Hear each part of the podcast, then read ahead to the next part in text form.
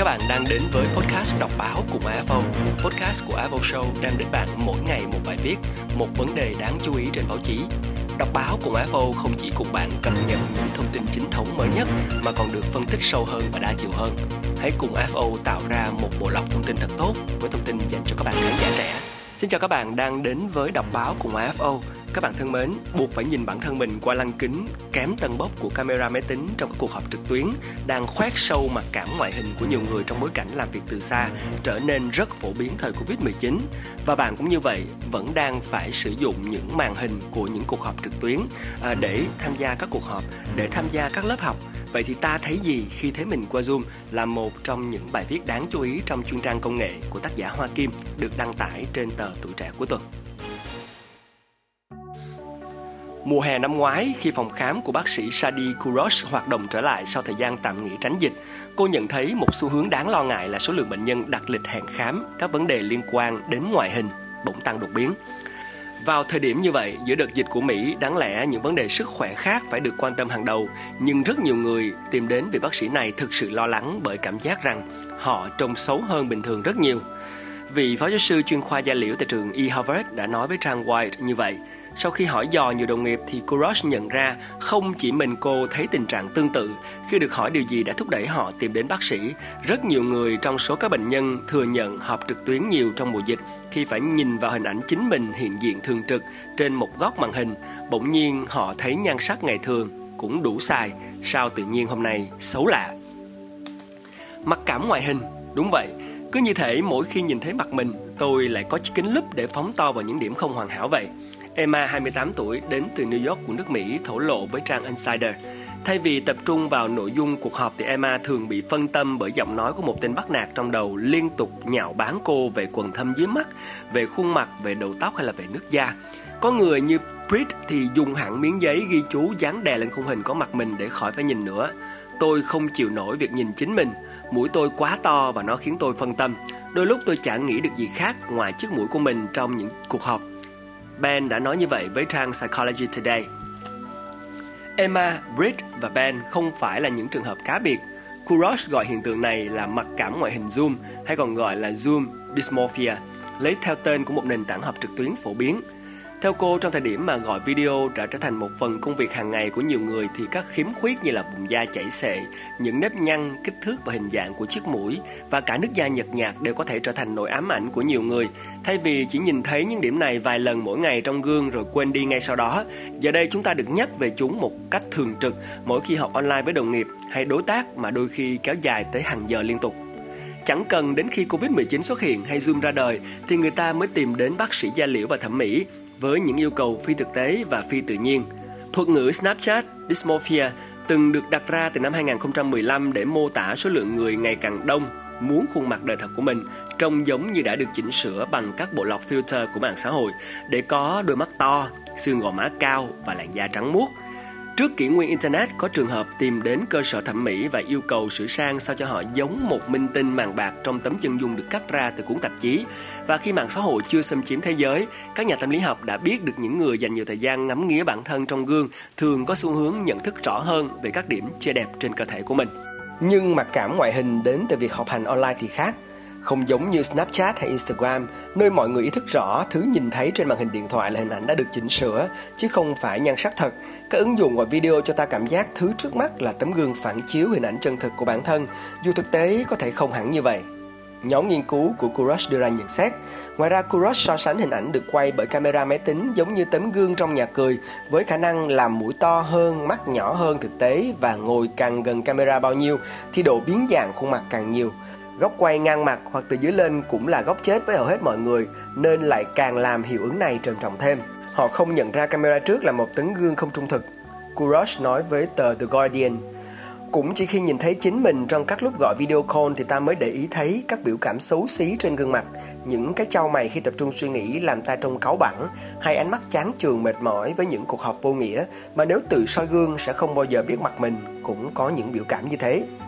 Ám ảnh bởi mặc cảm ngoại hình khi hội họp trực tuyến đã đành, viễn cảnh phải quay trở lại công việc sau thời gian dài núp đằng sau màn hình máy tính cũng hồi hộp không kém, nhất là khi sự tự tin về hình ảnh bản thân đã giảm đi đáng kể.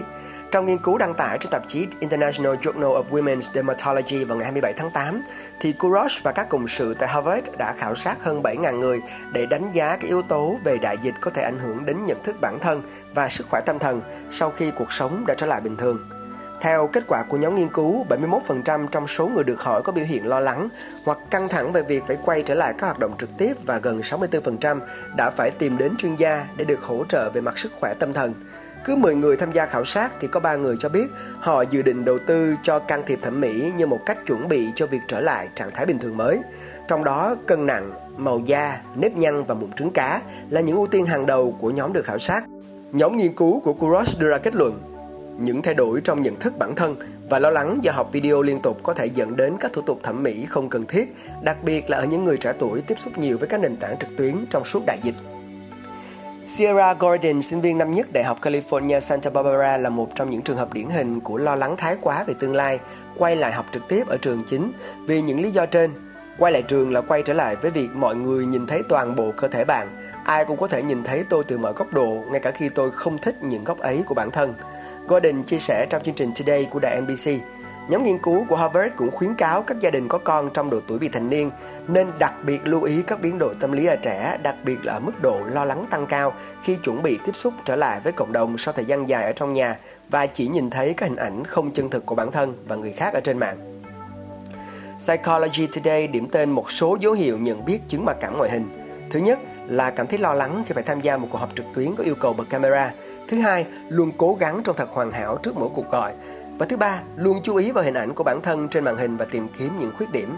Thứ tư, cảm giác mọi người trong cuộc gọi đều đang để mắt đến các khuyết điểm của mình. Tuy vậy, chúng ta không đơn độc. Một cách để giải tỏa cảm giác mặc cảm thái quá về ngoại hình khi làm việc từ xa là dành những khoảng thời gian trong ngày tránh xa các thiết bị điện tử và tuân thủ thời gian điểm đó một cách nghiêm túc.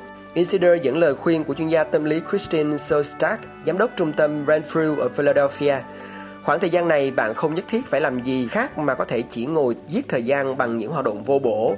Quan trọng là cho trí não được nghỉ ngơi sau những giờ tự soi mói khuyết điểm của bản thân.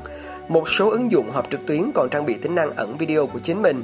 Hoặc nếu không thì bạn cũng có thể tự mình dùng một mẫu giấy ghi chú để dán lên màn hình nhằm tránh bị phân tâm. Nhưng đó chỉ là những cách làm chữa cháy cho một vấn đề tâm lý sâu thẳm và đòi hỏi biện pháp xử lý lâu dài hơn theo nhà tâm lý trị liệu Holly Nivedich thì đây là dịp để chúng ta tự giúp mình và giải quyết các vấn đề về nhận thức hình ảnh cơ thể cũng như sự tự ti mà bản thân đã phải đối mặt nhiều năm cho dù bạn có ý thức về chúng hay không. Nếu việc tắt camera mỗi khi dự họp khiến bạn cảm thấy thoải mái hơn, hãy làm điều đó và bỏ ngoài tai những lời đánh giá từ đồng nghiệp vì sức khỏe tâm thần là quan trọng nhất. Một phần của quá trình học, cách đặt ra các giới hạn bản thân là lắng nghe sự khó chịu của cơ thể và thực hiện các điều chỉnh trong cuộc sống khi cần thiết còn theo Kurosh thì cách tốt nhất để chống lại chứng mặc cảm ngoại hình Zoom là thông qua nhận thức rằng ta không phải là người duy nhất cảm nhận được những cảm xúc tiêu cực ấy. Cô cho biết mình đã nhận được rất nhiều bình luận từ những người cho rằng chỉ mình họ mới có thể có những điều gì đó không ổn về diện mạo bản thân trong đại dịch. Rất nhiều người đang phải chịu đựng những tác động tiêu cực đến sức khỏe tâm thần một cách thầm lặng. Đôi khi việc chúng ta cần làm chỉ là giúp mọi người biết rằng họ không hề đơn độc. Cô nói với White. Và chúng ta đã vừa đến với một bài viết của tác giả Hoa Kim. À, và bài viết này cũng phản ánh rất chân thực cuộc sống của chúng ta ở thời hiện đại. Khi à, những người đi làm thì phải học trực tuyến qua mạng. Còn những người đi học thì cũng phải tham gia những lớp học online qua mạng. Và chúng ta để ý trong thời gian hiện tại thì chúng ta gặp rất nhiều vấn đề về tâm lý. Và những vấn đề về tâm lý này cũng đã ảnh hưởng đến hành vi và thái độ của chúng ta khi tham gia vào thế giới trực tuyến thông qua những cuộc họp qua Zoom hoặc là những lớp học qua Zoom. Hy vọng rằng à, khi chúng ta lắng nghe bài viết này cùng những góc nhìn và phân tích từ các chuyên gia cũng như những gợi ý và những dấu hiệu về chứng mặc cảm ngoại hình này thì các bạn à, à, có thể cho mình một cái thái độ sống phù hợp hơn. Cuộc sống sẽ vẫn tiếp diễn và sau khi Covid-19 quay trở lại thì một phần của thế giới vẫn tiếp tục cùng với những hoạt động online, một phần thế giới sẽ quay trở lại cùng với những hoạt động trực tiếp. Khi mà bạn vẫn còn những tự ti, những mặc cảm về ngoại hình thì chắc chắn sẽ ảnh hưởng rất lớn đến tâm lý cũng như là hiệu quả trong hoạt động và học tập của chúng ta mỗi ngày. Hy vọng rằng bài viết này của tác giả Hoa Kim cũng đã cho chúng ta thấy được cái nhìn cận cảnh về chính bản thân mình. Chúng ta thấy gì khi thấy mình qua Zoom?